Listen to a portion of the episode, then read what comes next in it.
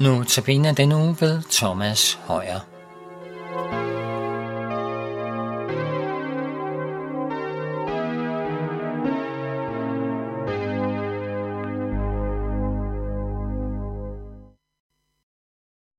Velkommen til Notabene på Københavns Nærradio.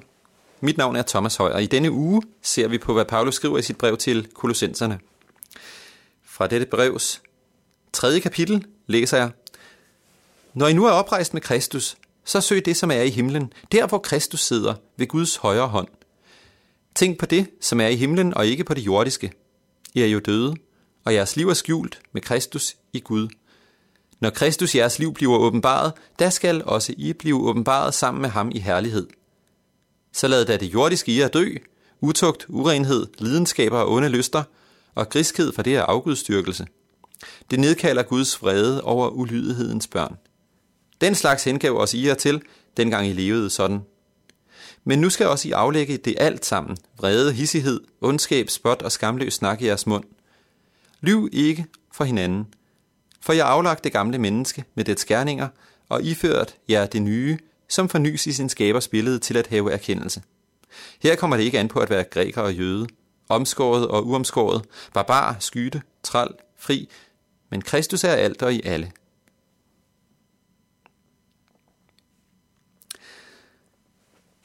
I det foregående har Paulus understreget, hvad er konsekvensen, at vi er, at vi er døde bort fra verdens magt. Vi er så at sige døde bort, da Kristus døde på korset.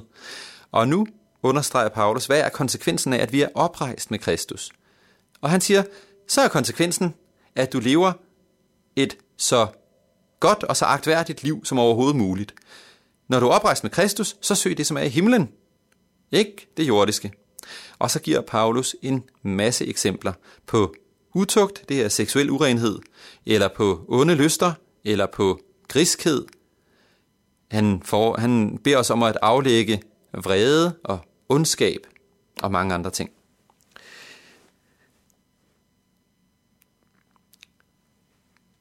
Og hvis du oplever at vinde over disse ting i dit liv, jamen tillykke og tak Herren for det. Og hvis du oplever, at det vender tilbage dobbelt, disse ting, øhm, at, at, at det er svært for dig at holde op med at søge det jordiske, og det er svært for dig at begynde at søge det, som er i himlen, det gode liv øh, med kærligheden til Gud og til næsten. Ja, så husk, at kristenlivet må altid være et liv, der hver dag består af ny noget. En noget, der dækker fortidens synder. Og en noget, der er ny hver morgen. Derfor er det godt at sige til sig selv, jeg vil ikke lyve. Øhm, men det er også godt at sammen med det sige til sig selv, tilgiv mig for mine løgne. Jeg vil ikke lyve. Tag det væk fra mig, den trang til at lyve, for eksempel.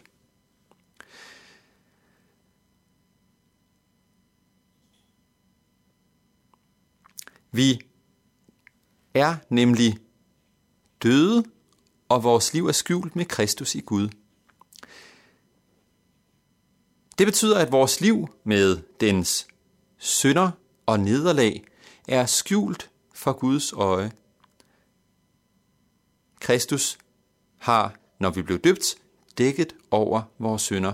Og ikke blot de synder, vi begik inden vores dåb, men også de synder, der kommer til bagefter. Så sandt som vi angrer og beder om hans tilgivelse. Kristenlivet er derfor ikke et liv i perfektion, men et liv i en stræben mod perfektion. I en evindelig minde mig selv om at søge det, der er i himlen. Og i en evindelig minde mig selv om at angre, når jeg gør det, der, der trækker mig ned mod det jordiske. Der er et element af uforløsthed her. Jeg bliver så at sige spændt ud imellem det, jeg gerne vil, og det, jeg gør.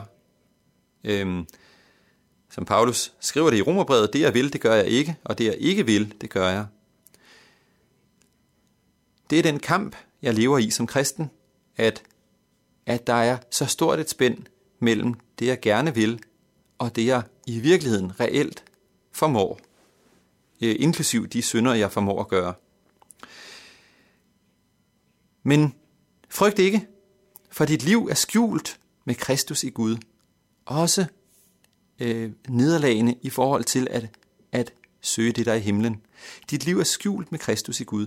Jo, jeg tror, der er en dag, hvor det skal åbenbares. Og det skal det på den yderste dag.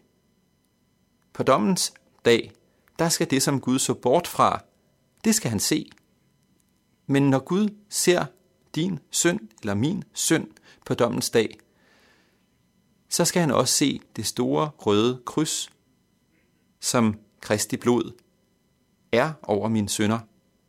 Det store røde kryds, når han, når ham, når Kristus sletter mit gældsbevis med alle dets bestemmelser imod mig og fjerner det ved at navle det til korset.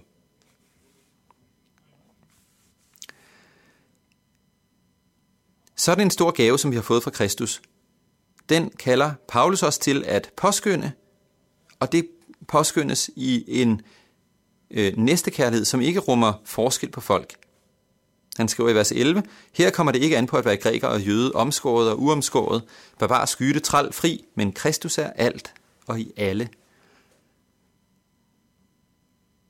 I vore dage kan personsansigelsen komme ind som et, jeg havde nær sagt, filter eller, eller en barriere mellem mennesker. Men personsansigelsen, altså jeg er mere end dig, eller jeg har fortjent mere end dig, eller jeg har øh, ydet mere end dig, eller hvad, hvad personsanseelsen nu kan bestå i, den, den øh, forhindrer mig i at elske min næste som mig selv. Det kommer ikke an på at være, om jeg så må sige, på A-holdet eller på B-holdet. Alle er velkomne i Kristus, og alles liv er skjult med Kristus i Gud. Jeg skal altså takke Herren Jesus, hver gang et nyt menneske går ind i Herren Jesu rige, også selvom det er et menneske, der som person er helt anderledes end mig. For det er et menneske, der er elsket og som er frelst af Jesus.